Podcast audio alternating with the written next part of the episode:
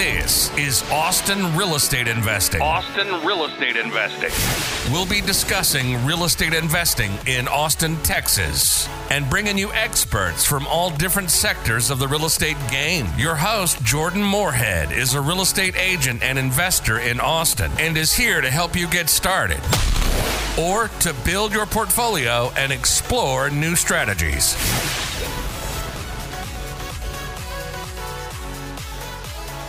Hi, this is Jordan Moorhead. This is Austin Real Estate Investing.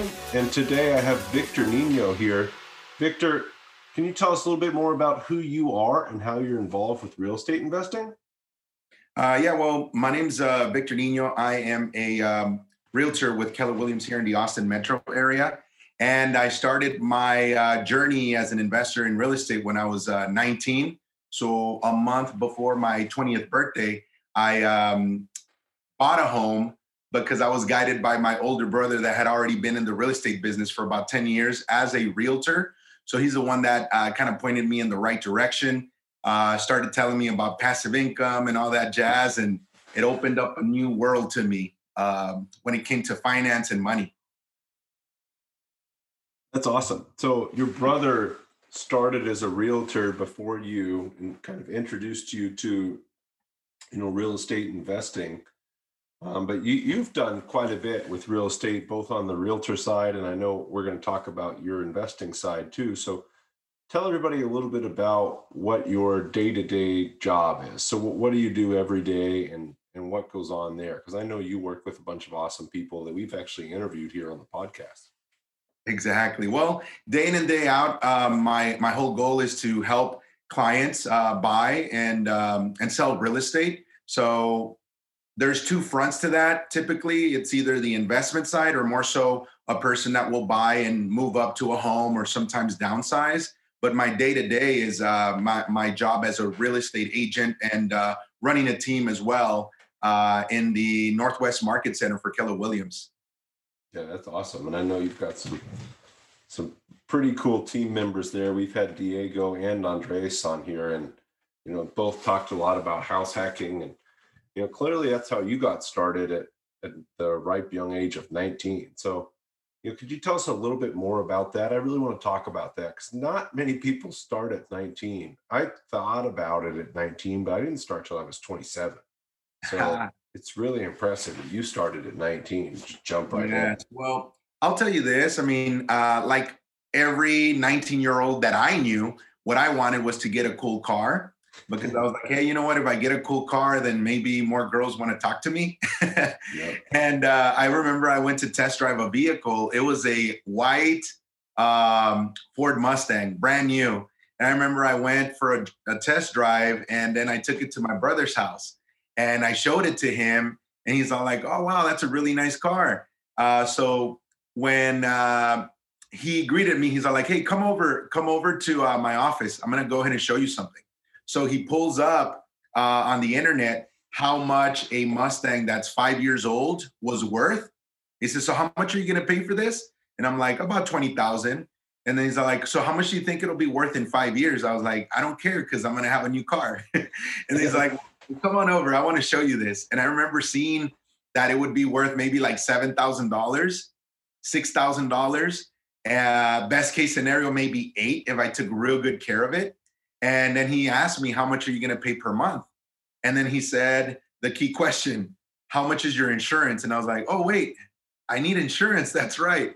so when I called, it was going to be more than what I was making per month oh, with my car payment and my insurance. And I was going to give like $5,000 down. So then he started telling me, hey, you know what? You can go ahead and use that money, buy a property, live for free. And then the money you're paying right now in your apartment, you can use that to buy your car. And you can have two things for one. And I was like, whoa, I never, I had never thought of something like that. So it, it wasn't like I wanted to do it. It wasn't like I knew better than most of my friends. It was more so my brother guiding me to make that that decision. And frankly, I mean, I still have that property. I ended up buying it for eighty thousand dollars right next to the domain. Oh wow. yeah. So you know how much homes are worth there. It's still rented yeah. out. Every single time somebody leaves, like a matter of two weeks tops, it'll be rented again. Absolutely. So was that a, a three bed home? Uh, yeah, three bedroom, one and a half bath. Oh, So um, before I bought that home, I was renting an apartment with one of my friends. Mhm. Rent was 500 bucks. We had a one bedroom.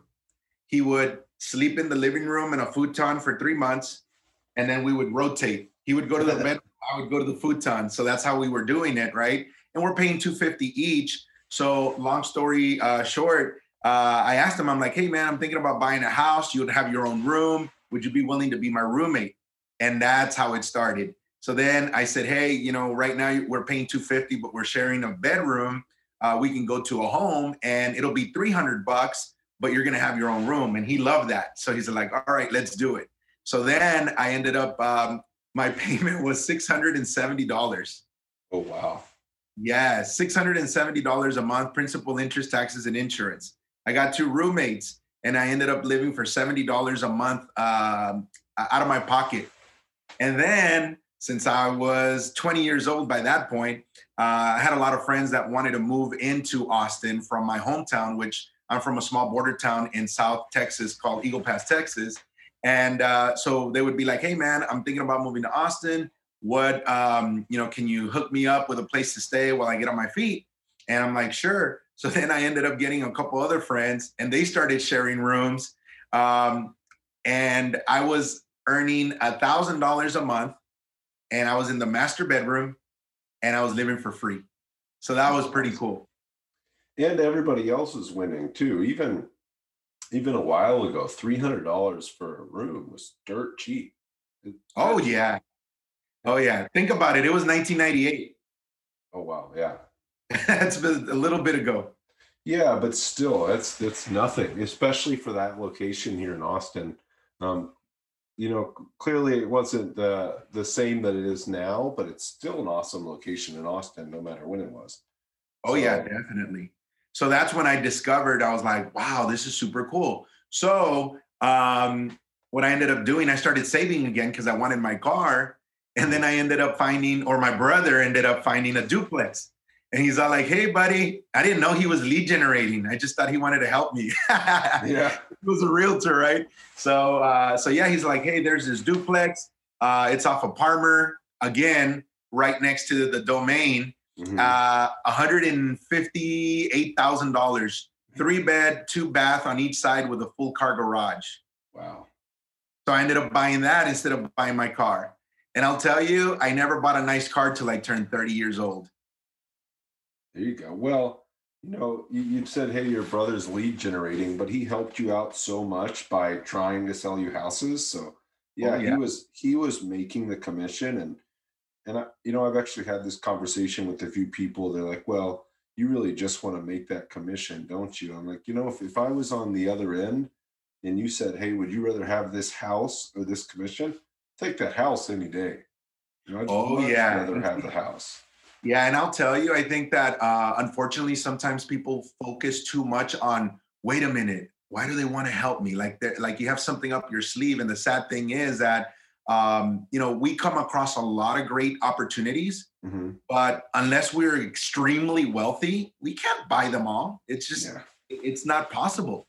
So we get to share that information with whoever's in our sphere, hoping that at least someone we know will benefit from those great opportunities. And that's really what my brother did. And um, you know, now I look back and I'm like, wow, I got so lucky that my brother was in that position and that had that mindset. Because you and I both know that most realtors don't even invest in real estate Yeah. right? Isn't that insane? And a large portion of the realtors have never even bought a home before. So the way I see it is like, well, how are you going to guide someone if you've never done it yourself? Now, can it be done? Of course. Have I met great agents that don't own a home? Yes. But there's that little difference that when you've been through it, you can relate to people. Um, and therefore, make them feel a little bit more comfortable, especially when they're getting antsy about the decision that they're uh, making or buyer's remorse or whatever the case may be. Yeah, absolutely. Or dealing with a loan officer asking for everything you've ever thought that you were never gonna have to tell anybody. So yeah, there's just lots of things. Um, I think I, I personally think it should be a requirement that if you're a realtor, you should own a home, but there's no way to make that that requirement there. So it can't be a requirement, but I would say if you're out there looking for homes, make sure your realtor at least owns a home. And then if you're out there looking for investment properties, so make sure your realtor has done some sort of investing. So you you've been doing the house hacking thing since you were 19 years old, which is Yes, just sir. amazing. And you bought into areas of Austin that are worth I, I don't three four times what you paid for those houses. Probably yeah. more for the 80,000. Oh yeah, definitely. And and the thing is this that um, you know, but like you were saying right now, if you're going to be working with someone, make sure that they have at least done it themselves because then they can lead you the right path. If not, it's kind of like you're, you know, you're learning as they're learning as well. But um, you know, when it comes to uh, real estate investing, I mean, my God, here in Austin, we've had appreciation that's been insane another thing i started doing um, you know more so on the real estate front as a realtor is i started doing like market studies of um, you know year over year how home prices have increased and so forth. And I, we've seen something pretty dramatic. I'm not sure if you saw the numbers 18% Yeah. 19.8% in travis county year over year as far as appreciation. Bastrop's only 6% year over year from december to december. But guess what this year, I think it's going to go up a lot more because there's people trying to buy in Travis uh, Williamson Hayes that can't really get in there at a good price for it to make sense uh, for us to invest. So therefore, I think uh, Bastrop's the next uh, the next frontier. Yeah, you know, I was actually looking to buy houses in Bastrop in March or April, just as rental properties. And I wish I would have not been so picky and pulled the trigger on a few of them because those prices are 10, 15% up now. Oh It's just just insane. When I first saw those numbers eh, for November from you know Travis County and Austin area, I had to triple check. I said, "There's no way that can be true." And I went and verified, and you know it is true that it gone up more than 19% in a year in Travis County, and just amazing. But yeah. And to put it into perspective, I mean, what would you say would be average in a healthy market where you say, hey, you know what? It's not super hot, but it's a healthy appreciation. I mean, I've seen it's typically three, maybe five percent, and you're like, hey, I'm doing real well. But you know, 18% plus, yeah, pretty incredible stuff. Yeah, you know, it's just insane. It, it everything that's happened this year, if you would have told me in March that any of this stuff was going to happen, and we're in 2020 for anybody listening to this later, if you would have said in March this is what's going to happen in Austin this year, I would have said you're crazy. You know, there's Yeah. there's something's wrong with you. There's no way this is going to happen. And just Oh yeah, and and and I'll tell you one of the things that I've noticed, and I'm sure you've probably noticed it also with your sphere and people you know and so forth. People that are lucid and quick on their feet are the ones that are going to continue to win. I know that when uh, you know the lockdown started in March of 2020, I had a conversation with my wife.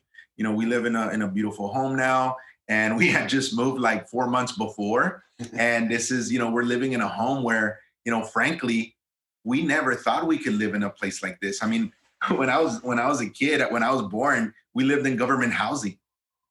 You know, I lived in government housing till I was five years old.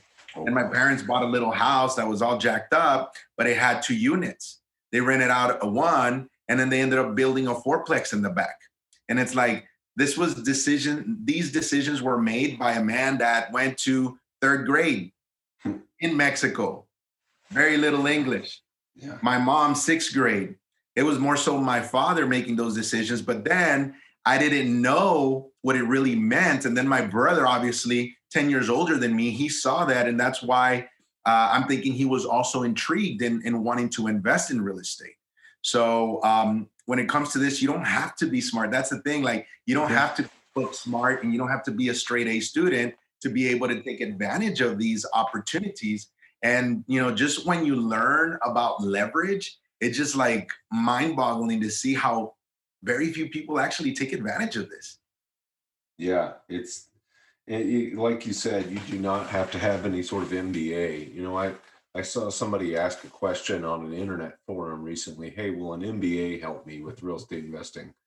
Um, I, I don't know. I have a GED, So I'm not the right person to ask with that. But the general consensus was no, you can learn everything you need to know from other people. And the concepts are really simple. You know, Mhm. use leverage, buy real estate that makes sense and and hold on to it for a long time. Oh, of course. And you know, kind of going back to my point here about you know uh, being quick quick on our feet and so forth. I remember telling my wife, I'm like, hey, you know what? The lockdowns are starting.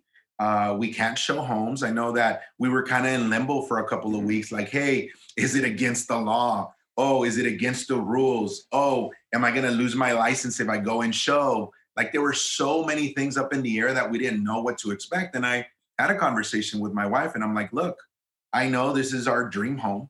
I know that we never thought we would live here and we're super happy that we are. But I'm going to tell you right now, we are not our things. If we need to sell everything, or not everything, but this home in particular to cut down on expenses, then we're going to go ahead and do that because I'm not going to wait two, three years or, uh, or even a whole year of possibly not earning an income as a realtor and then later saying, oh, okay, well, now I'm going to make a change. So it's like we need to make sure that we make quick decisions and not be too attached to money. I, I think the interesting thing is like, you know, the common the common conversation amongst friends and stuff is like, oh, money's not important. But they're but most people live like this, like with their money. They don't want to invest it because they're afraid to lose it. And I'm like, well, you, you say that money's not important. Why are you so married to that money where you can't just even let it go? And the way I see it is like, you know what? Money comes and goes, but money that you invest, it's like planting a little seed. And you keep planting and planting. And now you start having all these trees that give up fruit. And it's like, if you never invest that money because you just have your fist clenched, you're never gonna grow at the same level. And, and that's the thing that I, I, I hope that whoever's listening to this, that they understand that, you know what, money's money and money is worthless unless you use it.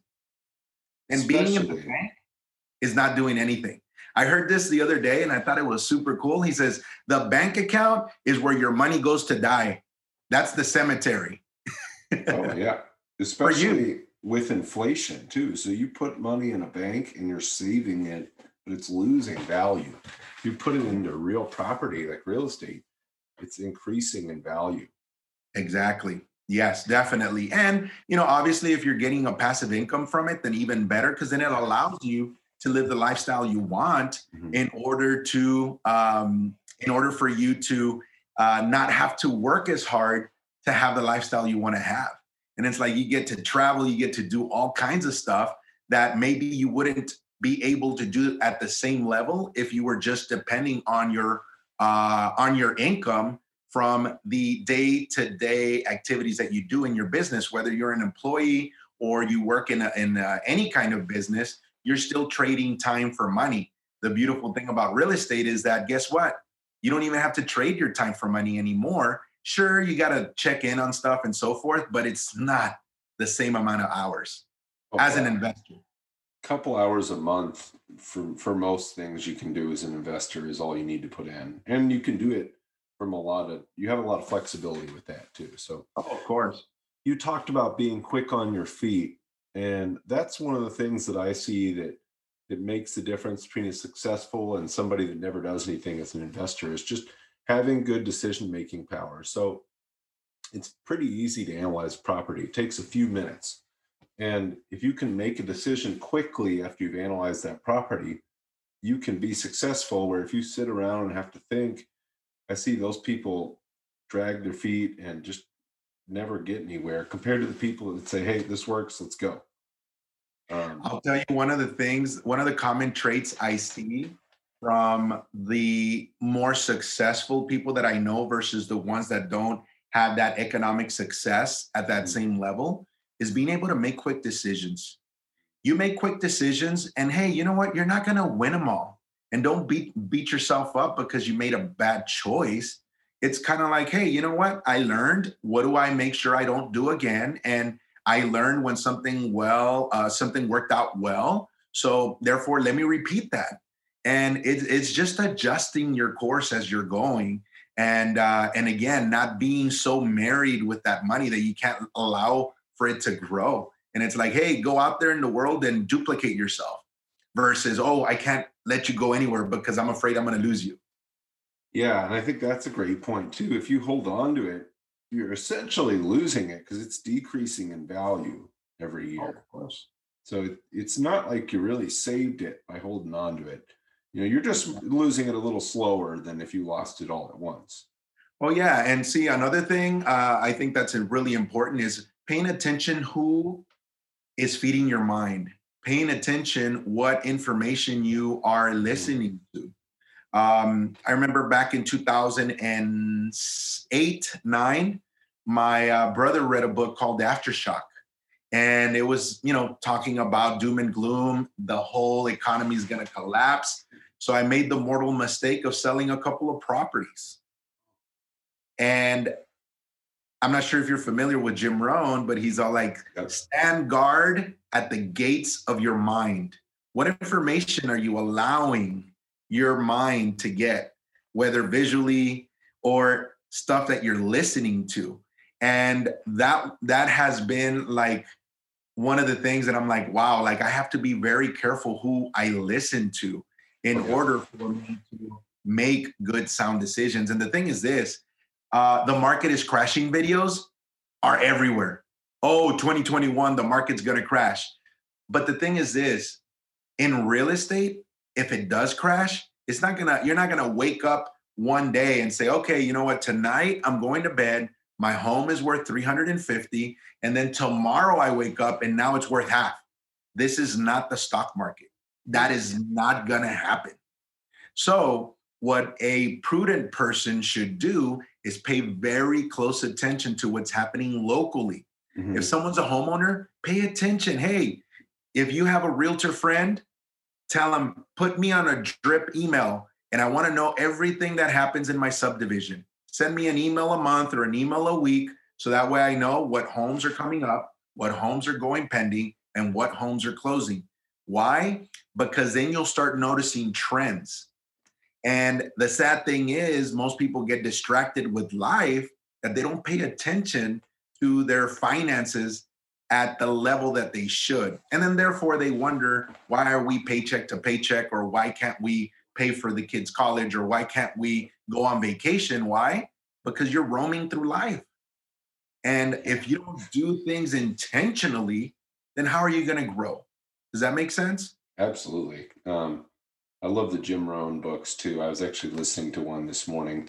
Um, yeah, so I guess can we talk a little bit more about the local market? So a lot of the people on here are not in Austin, and you and I, being active in the Austin real estate market, get some more insight than other people. You know, like you said, it's the appreciation over the last year has been just insane, but over the last several decades, it's been really good here. You know, and I think it's easy for people to forget that it's not just 2020. I talk to people, oh, it's 2020. I see all these companies are moving to Austin. Uh, Austin's just taken off. Austin's been taken off for quite a long time. And, and you know that. Clearly, you've been buying houses over by the domain since the late 90s. Could you share a little bit more of your perspective of, say, what's happened with Austin in the last 20 years and what's going on now? Well, I'll tell you, I started selling real estate 16 years ago. And what I recall is most of my clients were buying homes under 100,000. And uh, now it's like you can't. What are you? What are you going to buy for a hundred thousand? A car? You know, like that. You can't find it.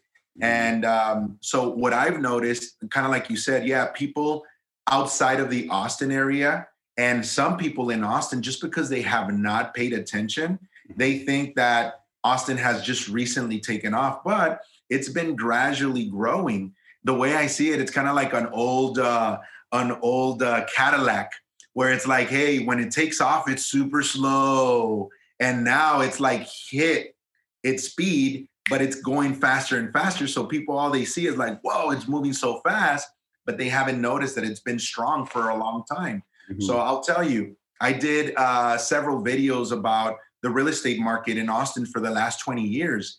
And I have them on my YouTube channel, and it's pretty interesting. Like I remember uh, in Del Valle, um, which is right next to Tesla. And the reason Mhm. I point out Del Valle is because everybody's like in love with Del Valle now. You know, So, so um, I remember back in 2000, average home prices were about 100, 105,000. Well, fast forward to when we had a dip back in 09 and, and 2010, well, there were homes about 80, 90,000. So imagine wow. buying a home in the year 2000, waiting nine years, and now your home's valued lower than what you paid for it. That's actually what happened. And now average prices are about $250,000. So mm-hmm. think about that journey in 20 years.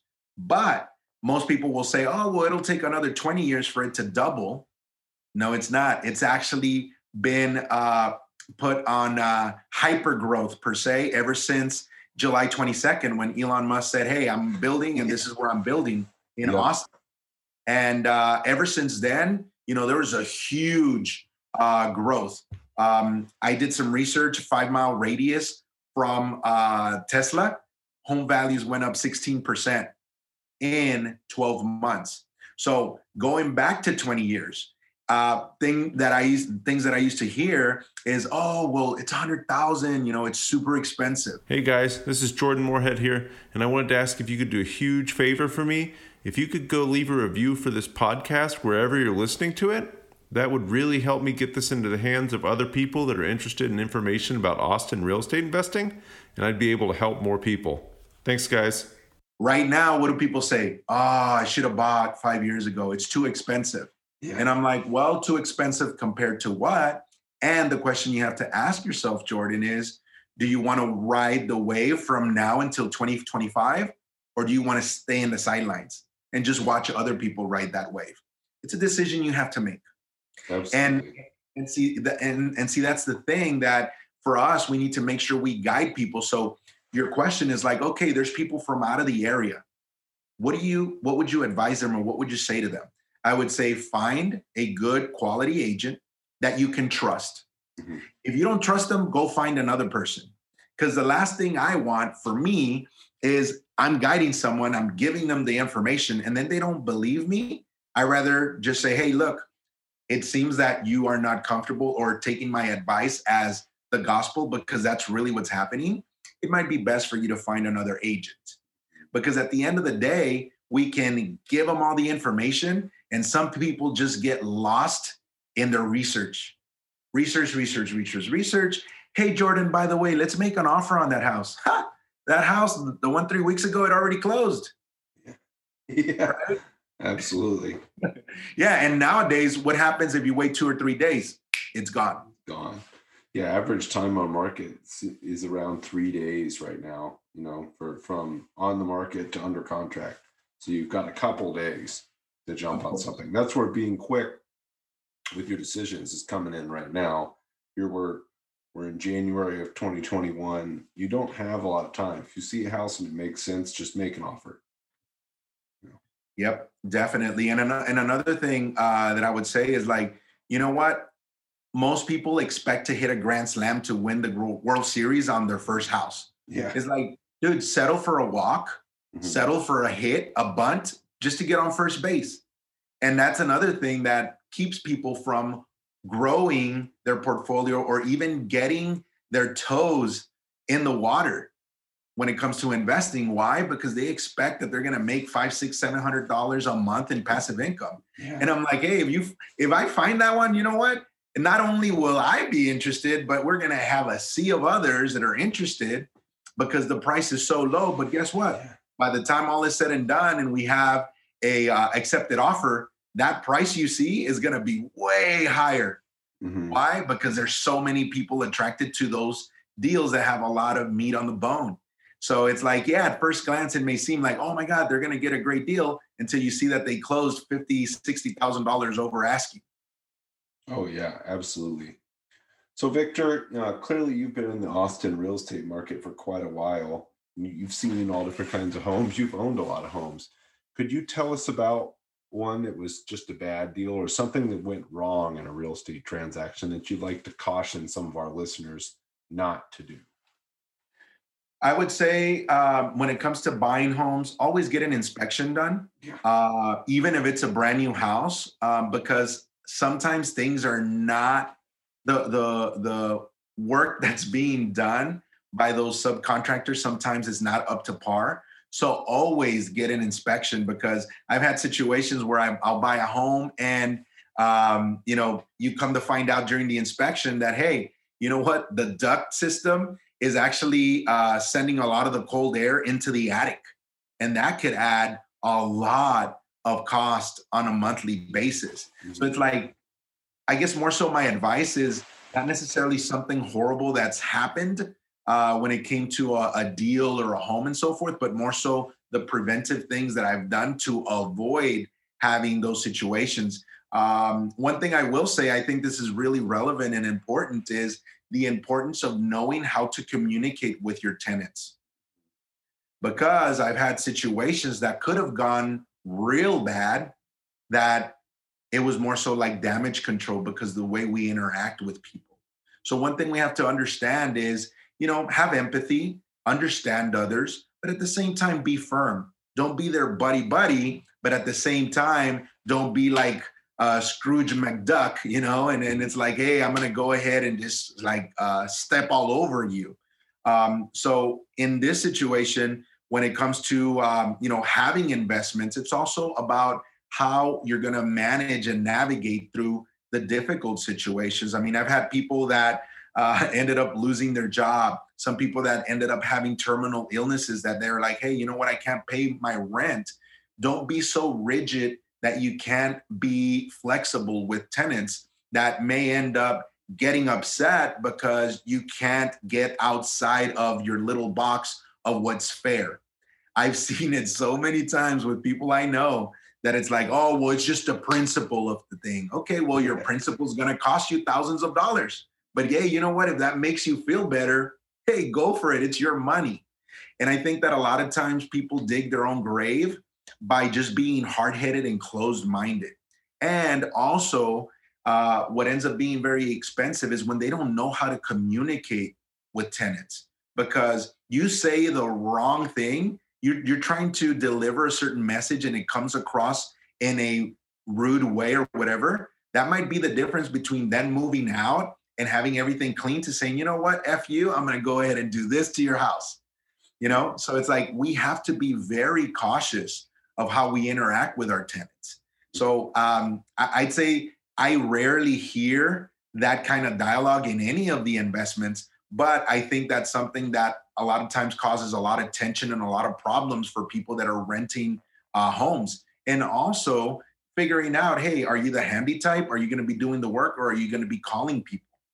For me, I call people. I'm like, you know what? My time is more valuable than trying to save 500 bucks or 300 bucks. Why? Because I could read a book, I can listen to a good podcast, I can go ahead and watch some awesome videos on YouTube to feed my mind so that I can continue to grow versus trying to save, you know, 200 bucks because I need to go replace a couple of blinds or a ceiling fan or whatever the case may be. That's my perception. Now, for some people, they are very hands on and they enjoy that. Hey, awesome, go ahead and do it. But you need to know um, what are your strengths and what are your weaknesses. If you're hot tempered and any little thing bothers you, hire a uh, a professional property manager. So that way you don't mess things up and create more problems for yourself.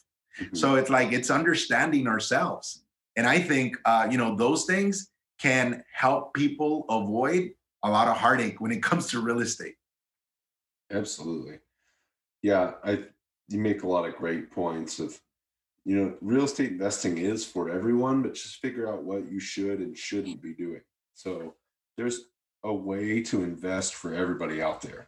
But you know, maybe for you, it's you need to hire a property manager. Maybe you need to do all the repairs yourself, and that makes you feel good. But you know, everybody's a little different. You just have to examine yourself and and know yourself well and figure out what you're going to do best and what's going to give you energy.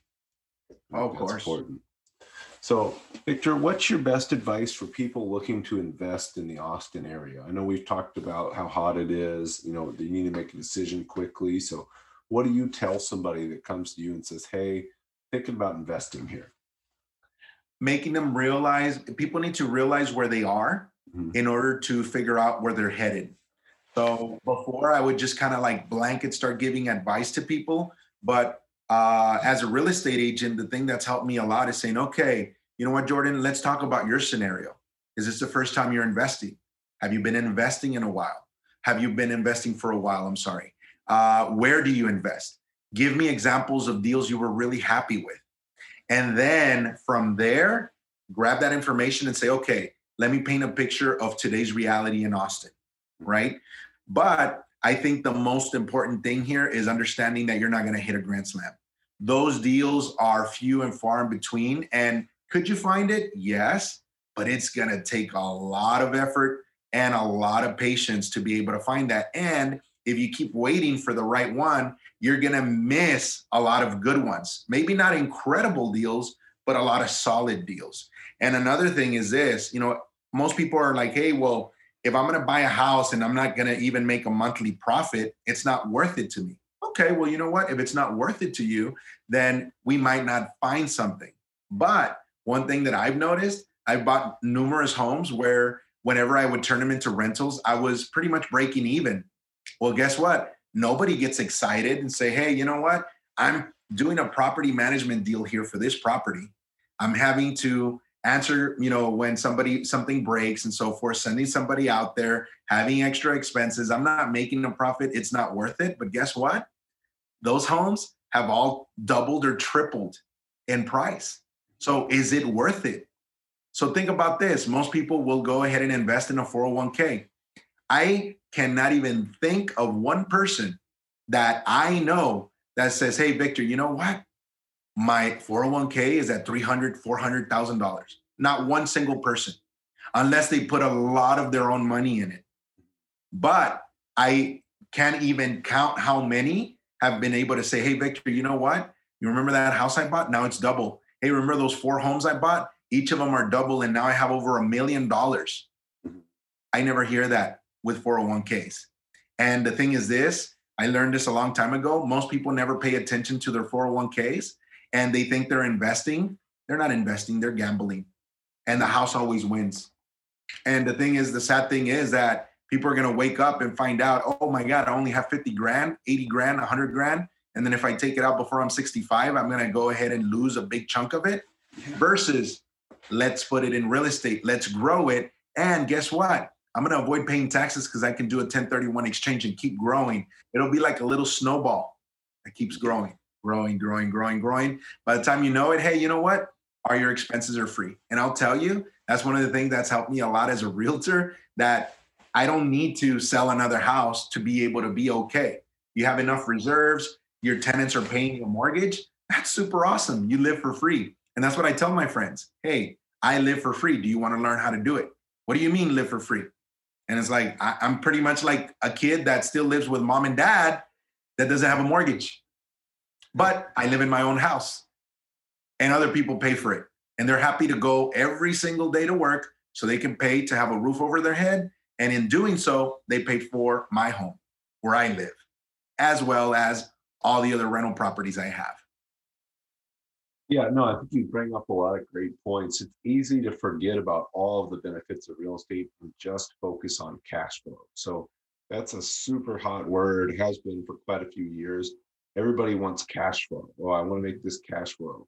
And I always try to tell people, hey, you know, what's a great deal for you? And somebody will say, well, I made $300 off of this single family house here. I'm like, yeah, that would be a great deal off a single family. Well, you made $300 off a single family house every month for a year. That's $3,600. Say you bought that same house last year in Austin, made zero dollars on it it appreciated roughly 20%. Wh- which one did you make more money with? So I- am not at all saying only invest for appreciation or only invest for cash flow, but think about all the benefits because you and I both know cash flows at the very top here. Everybody wants cash flow, and it's cool if you can get some. Um, I love cash flow too.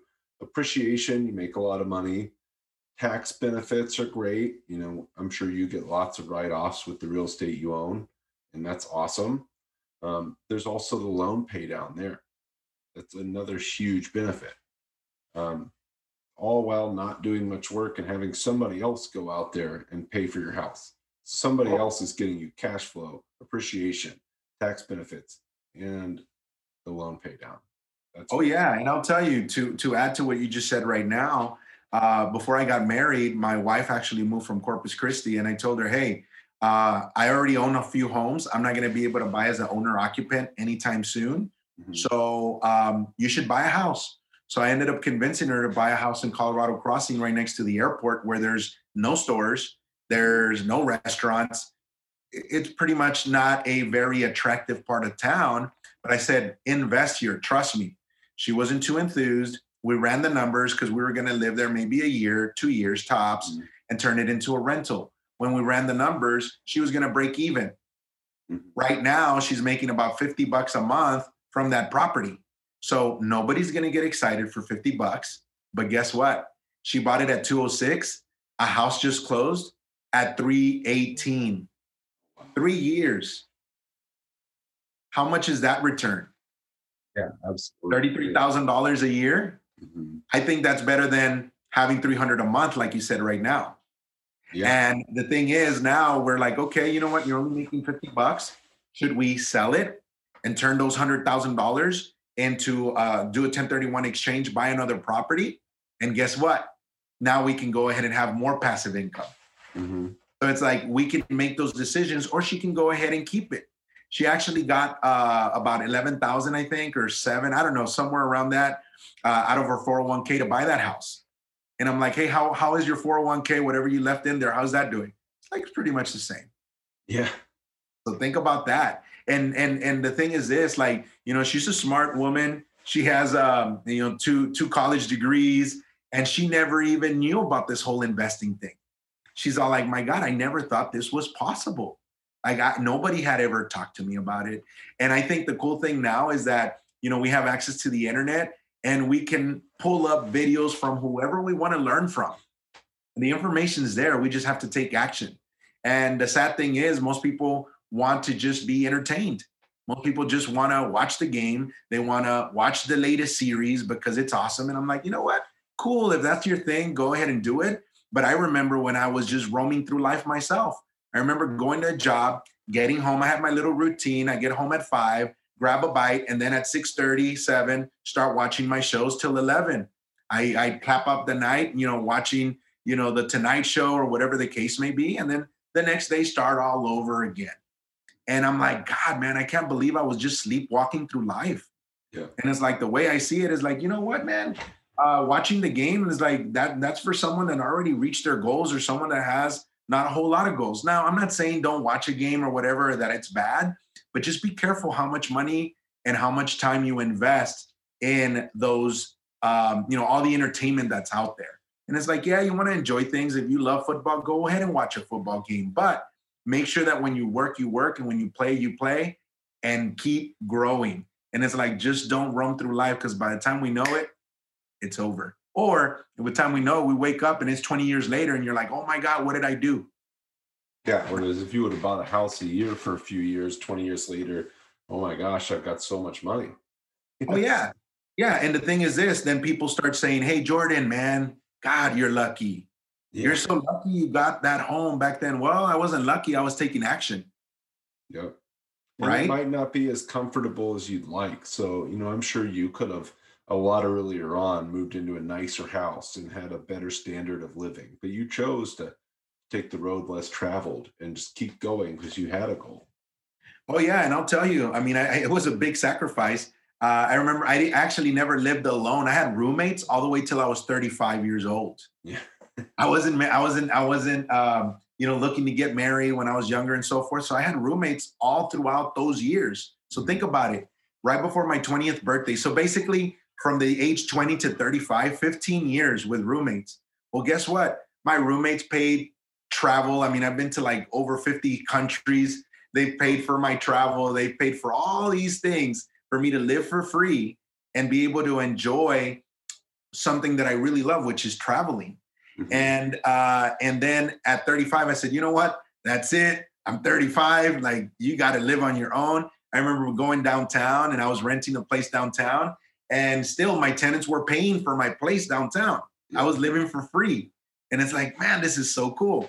Ended up getting married, same thing. My tenants keep paying my my uh, mortgage. Um, for when when my wife bought that home, I started paying the mortgage on it. Well, guess what? It was being paid by tenants. Uh, a year and a half later, I'm showing homes to a client, and uh, one day he couldn't make it to a neighborhood. I call him. I'm like, "Hey, Cody, there's this house. It's really nice." He's like, "Nah, it's a little bit too far for me." And I'm like, "All right, well, just want to let you know, I'm gonna buy it." This took less than five minutes, Jordan. I walked in there, and I was like, my wife was with me. She's a realtor as well. We walked through it real quick, and I'm like, "Hey, would you like to move over here? Do you think you'd like to live over here in Round Rock?" We ended up buying right off of Louis Henna for two hundred and forty-six thousand dollars. Oh, wow. Louis Henna and A.W. Grimes. Nice. Think about that. Yeah. Right now, I'm helping somebody, and we can't find anything under two hundred and seventy-five thousand dollars in Pflugerville, Hutto, Round Rock, nowhere, unless you go to Jarrell or you go to Elgin or you go to Bastrop. Yeah, not long. Bastrop won't be that price either. So tell them to jump in now. Oh, of course. And the thing is this for me, I make sure that I make decisions quick. Like I said, in five minutes, I go up to the to the salesperson and I'm like, hey, you know what? Here's my uh, earnest money. You see that house over there? I just saw it. I want to buy it. And the guy was like, really? Like I haven't even talked to you about it. and then I was messing with the guy. His name's Randall. I'm like, hey, Randall, you know what? You're a great salesperson. You just got me to buy that house. Like, but I didn't say anything. so I'm like messing with like sometimes a good salesperson knows when not to say anything to get the sale done. And I ended up buying it like that. It was totally worth it. Uh, a year and a half after that, I ended up buying uh, this house here, and uh, you know it's been rented out. I'm only making about a hundred bucks a month, but hey, now that house is worth about three twenty five. Yeah. Yeah, it's awesome. So buy and wait. Don't don't wait to buy is is the big saying that you always hear. And I think there's never been a bad example of that in Austin for the past 25, 30 years. Yeah, at some point in time it went down, but think about where it is compared to 08 and now. So True. And see, I think the the other thing about this is like a lot of times people get so lost in all these social causes and so forth. And yeah, you know what? You got to stand for stuff. But the beauty about real estate, real estate doesn't care if you're a man or a woman. Real estate doesn't care if you have an accent or no accent. Real estate doesn't care what color you are or where you grew up or if you're connected or not connected. Everybody can do it. It's just a decision. And like you said before, hey, you know what? You got to make some sacrifices. I, in fact, I'll tell you this. I've never, I never bought a new car until like four months ago. Never have I ever bought a new car. Why? Because I know it doesn't make sense. I said, I'll buy a new car when I can pay it cash. And I don't care if it goes down because I just want to buy it. yeah. So it's like, if you make sacrifices along the way, your future self is going to thank you. Absolutely. And I think, you know, your example, start as early as you can. You know, don't wait until you're in the right position. I talk to so many people that, oh, I want to pay off these student loans or I want to do this or that. And if you can get started now, just get started. Get started and wait and then take care of that stuff later. If you can reduce your living expenses by doing what you did or what I did, you know do that and then take care of that other stuff you'd like to do you know go out and buy that new car you of course you waited a little while to do that which is smart but you know if you want to buy a new car buy a house first then go buy a car don't buy a car first handicap yourself from buying a house and have to wait to get your income up to be able to do that later down the road Oh yeah, and I'll and I'll tell you, like even if you don't start super young, the thing is to start. Yeah. Uh, my so my older brother is the one that's a realtor. Then I have a middle brother, right? Um, and he started investing like he was 33. Well, this dude now he has a portfolio that's probably like almost three million dollars. And it's like he was just intentional. When he when it was his time, he said, you know what? My little brother and my older brother are doing this. Let me do it too. And now, my God, he's sitting pretty. He ended up buying a house on 51st Street over by Mueller for 100 and like 67,000, five bedrooms, three full baths. wow That house is almost $500,000 now. i believe that Isn't that cool? that's awesome yeah Yeah. Get started whenever you can. You know, if you're not, if you're just because you're not 19 doesn't mean you can't start now. My my dad started real estate investing again in his 60s, and Wow. he doesn't regret it. I know that. So get started whenever you're able. There's never a bad time to get started in real estate investing. Yes, sir. All right, Victor. So, you know, clearly you've learned a lot over the years. Um, you've got great examples from your older brother and your your parents. What are some books you've read that you recommend to other people that are looking to get started in real estate investing? the one everybody talks about, uh, Rich Dad Poor Dad, Think and Grow Rich. But you know what? I think I think that some of the books that people really don't talk about a whole lot is like Psycho Cybernetics, um, The Power of the Subconscious Mind, and as I've been through my journey of uh, you know learning and investing and so forth, I think that a lot of times people self sabotage because in their mind they can't see themselves as more as where they are or what they've seen in their surroundings. And that's why I think those books like Psycho Cybernetics allows you to understand what picture and image you have of yourself. Because what we have in our world, what we experience, it's a projection of what's inside. So think about it. If I think I'm a gangster, how am I gonna how am I gonna dress? What am I gonna drive? How am I gonna interact with you? If I if in my mind and in my heart I'm a cowboy, what am I gonna dance to? country music. What am I going to drive? A big old pickup truck, right? So, what image do we have inside? And that's what we bring up to the world. And if what we are experiencing in our life is not what we truly want and desire, we have to start working from within so that we can change the outside. So, I think that yes, it's more so on the spiritual personal growth journey and some people may be, well, what, what does that have to do with real estate? Well, it has a lot to do with it because I think we all have an economic thermostat. And mm-hmm. if we if we we grew up in a home where people didn't really make a whole lot of money, our parents, etc. Well, guess what? We're going to think that that is the lifestyle we need to have to because that's all we are used to. Mm-hmm. And it's like uh, I told you earlier, you know, we grew up in government housing. When I was five years old, we ended up moving to a, a old, ugly, beat up home my my parents saved up. They ended up, you know, my parents used to sell tacos on a on a on a roach coach, you know, uh, one of those taco trucks that now they're so cool. Well, back then they weren't cool, you know. Yeah. Oh, this was 30 35 years ago. So um so they they saved, they ended up buying a property. And I remember growing up, I mean, it was four of us. We have an older sister, three siblings. We had a two bedroom, one bath, jacked up old place. Mm-hmm. That's the environment I grew up in. And I remember even going to like a, a Carrabba's or, you know, a Red Robin was like, wow, dude, this is a really nice restaurant. but it's all our paradigm of what we think we deserve and what we have experienced before. So when we have that mental thermostat and we start doing real well, unfortunately, subconsciously, we make decisions that'll bring us back to where we think we belong.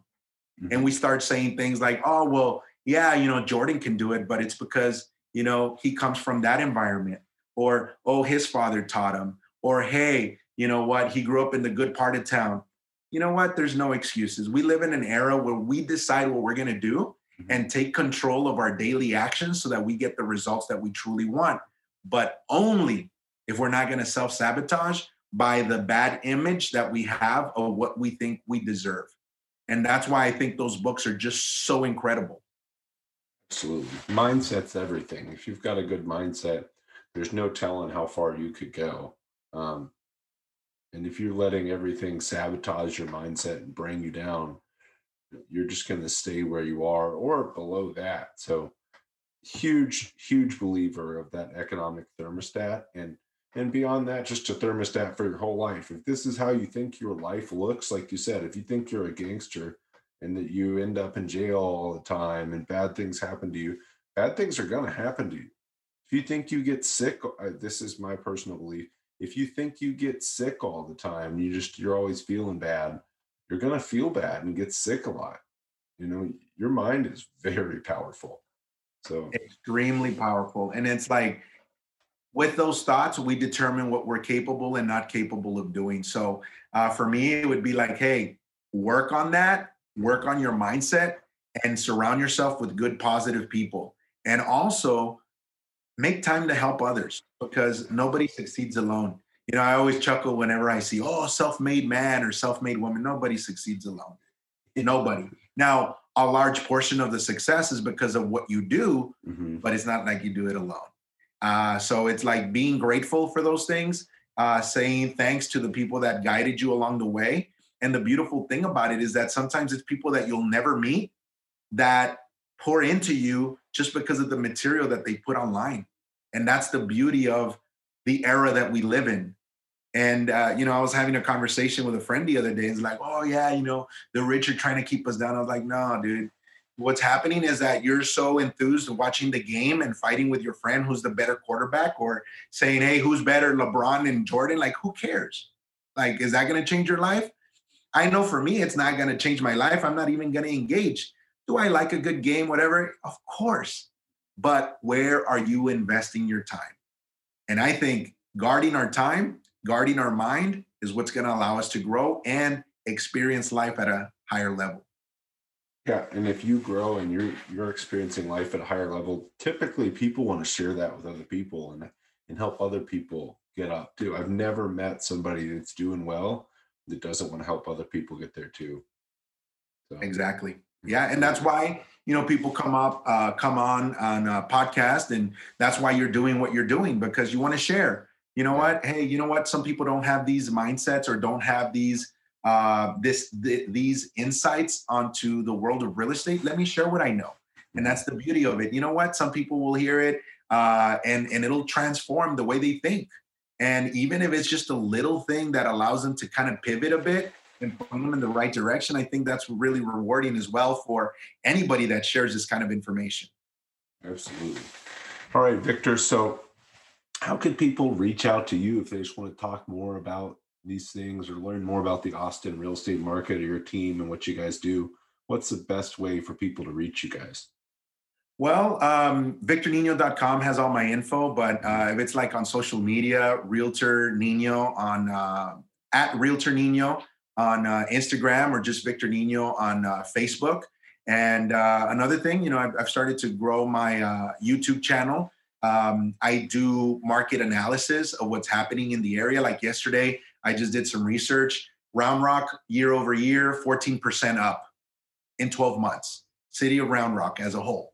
So every week I put out two videos of different parts of town, and it's kind of like, hey, you know what? let me gauge what's happening. So if people want to go ahead and find out more about what's happening locally, they can go ahead and do that kind of like hands off and nobody's going to be calling you back or, you know, making you feel like they're trying to sell you something. At the end of the day, I'll tell you this, I think people come to us when they know that they can get value from what we're doing. Mm-hmm. And um, you know, in this situation, I came across you because I had a listing you ended up uh, following up on it and having a conversation with you made me feel very comfortable that you knew what you were doing and that I knew that your client would close. So you know what? there was a sea of offers, buddy, and yeah. you stand out by having a conversation with me. But at the same time, having a conversation where it was meaningful and you weren't just you know kicking the can, taking my time. It was really good information that we exchanged. So I said, you know what? Let's go ahead and do it. So I'm really glad that I also came in contact with you, and then come to find out, you know, Diego, you know. Andres, so forth. So we know, uh, uh, you know, a, a core of people that are mutual friends, which is super cool. Absolutely. You know, the the community you start to learn of people that are actually getting things done, no matter where you are. I, I've been in multiple different businesses, and when you get up there and find the people that are actually doing it and that are stand up people and, and make things happen, it's not a lot. So get out there, meet people, add value to everybody, and it's going to be great for you. Yes, sir. All right, Victor. One last question, probably the most important question we'll ask today. What's your favorite restaurant in Austin? Ooh, my favorite place to eat, not restaurant, would be a little taco truck on Riverside uh, called Rositas al Pastor. And it's uh, like off of uh, Parker and Riverside. Those are the best tacos in town. So I, I love going there. And uh, just a little side note, I remember when I met my wife, I said, Hey, I'm going to take you to this cool little spot.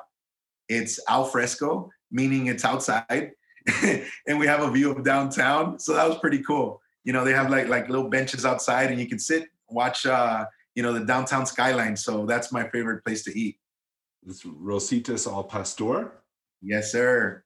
All right. Yeah, there's a there's a Starbucks and a and a CVS or a Walgreens right across the way. All right, perfect. Well, I will put that in the show notes. So everybody make sure to stop by there. Victor, thank you so much for jumping on here today. I think we could probably go for hours, but we'll keep it at about an hour here. Um, anybody wants to reach out to Victor, it's Victor Nino on pretty much any social media platform. Uh, the Nino team's out there to help always. Uh, check out his YouTube channel, and he would love to help there. Victor, thank you so much. You have a great day. Awesome, Jordan. Have a good one. Thank you so much for having me. Thank you.